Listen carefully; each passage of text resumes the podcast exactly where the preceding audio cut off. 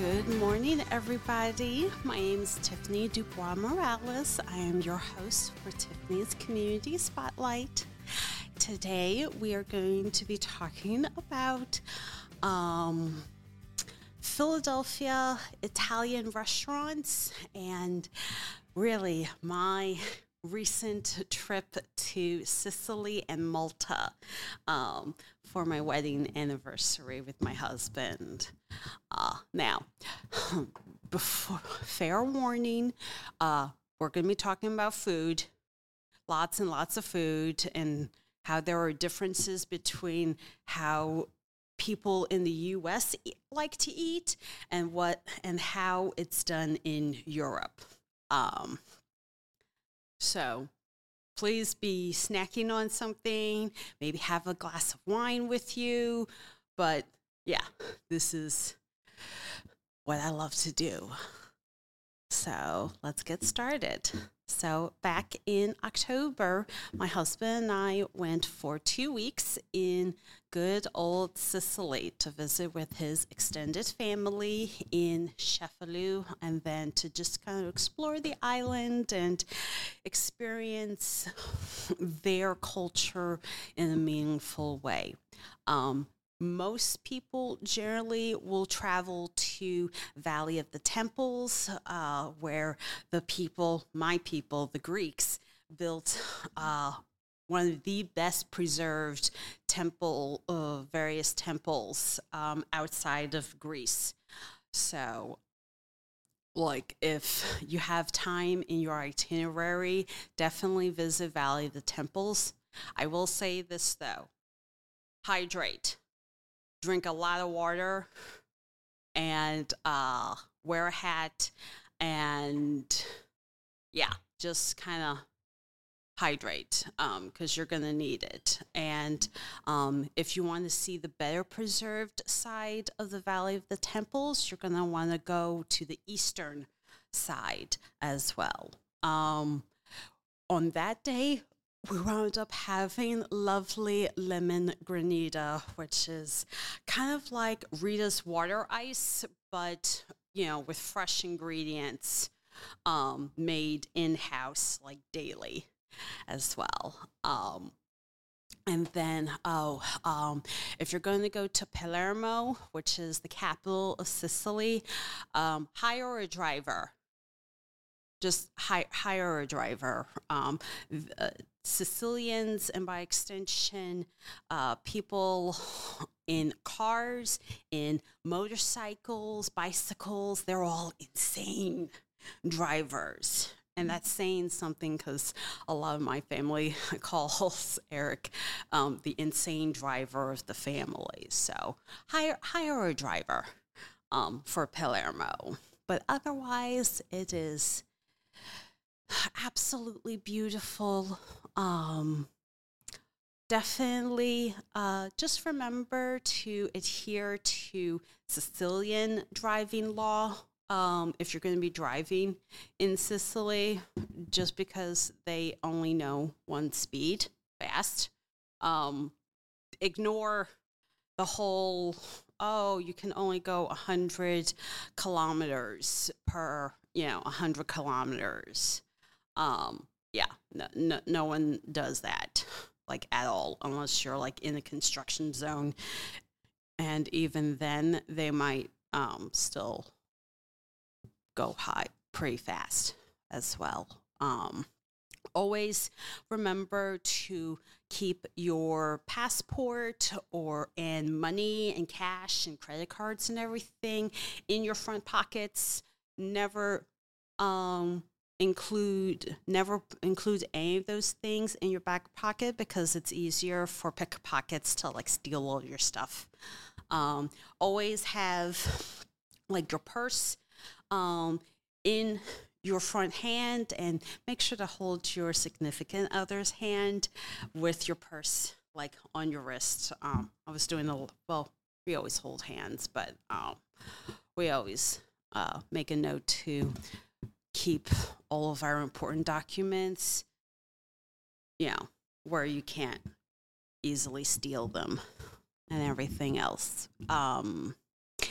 always try to speak the local language that you're encountering. So in this case, we were doing a lot of buongiornos and buenas tardes and ciao and arrivederci.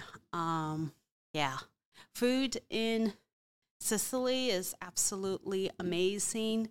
There is a lot of local dishes and cuisines that you get to experience, depending on allergies and everything. Pistachios are very popular out there. They have like pistachio-topped pasta. There's pistachios included on like your cannolis. It's fantastic. And Amaro is a very serious liqueur. Everybody is has an Amaro that they prefer. It's delicious. Grappa, that is not for the faint of heart. Grappa is very, very strong in Sicily. So if you ask for Amaro and you get served grappa, just suck it up. Because I wound up drinking 2 glasses of Amaro one night when we were in Catania overnight. Man, it was strong. It was very, very strong.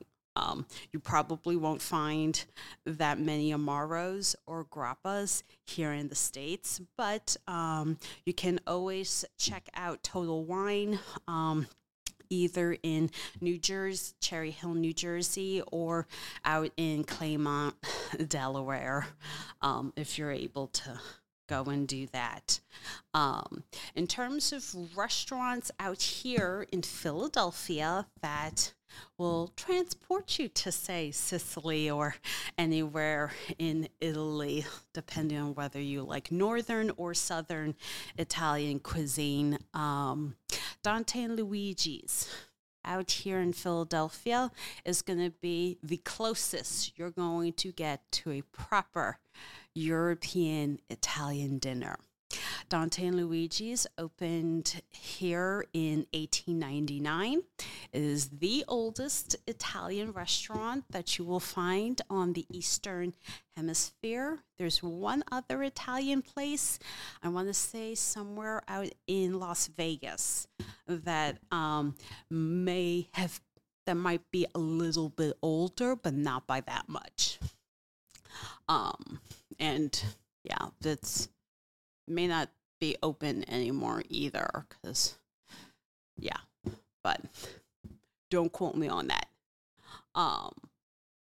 Dante and Luigi's, they hand make their pastas fresh daily. Their desserts are made fresh every single day. Like the tiramisu out here is delicious. The tiramisu in Sicily, fantastic. Very light. Very, very light. But still very booze forward.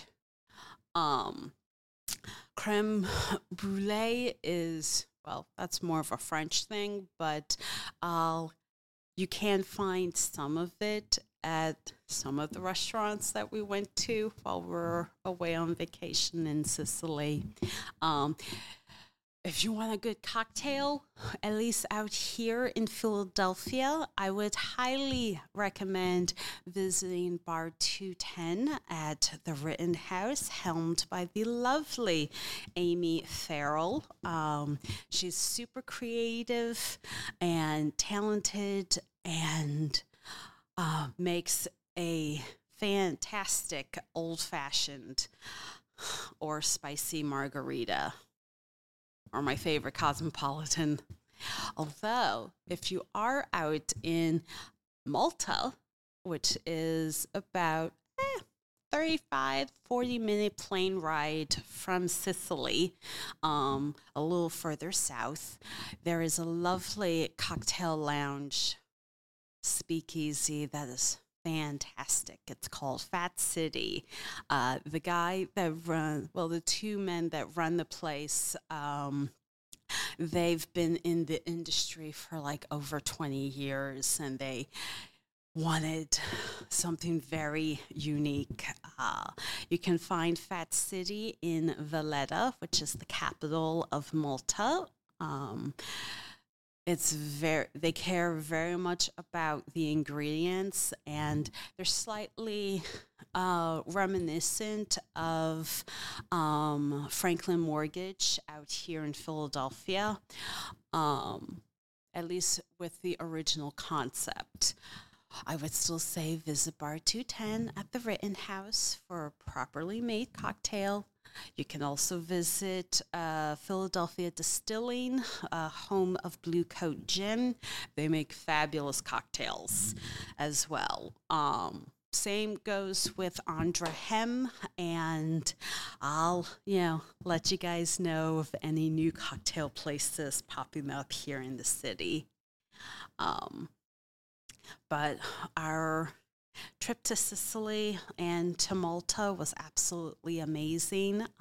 If you go on to my Facebook page, or really my husband's Facebook page, because he's the one that really took all of the photos, you can take a check out a lot of what we experienced during our 2 weeks away, and just kind of remember to take the time to relax, to enjoy the journey, immerse yourself in the full experience of everything that you have with your partner or with your families. And more importantly, please, and I do mean this, pack an empty carry-on suitcase.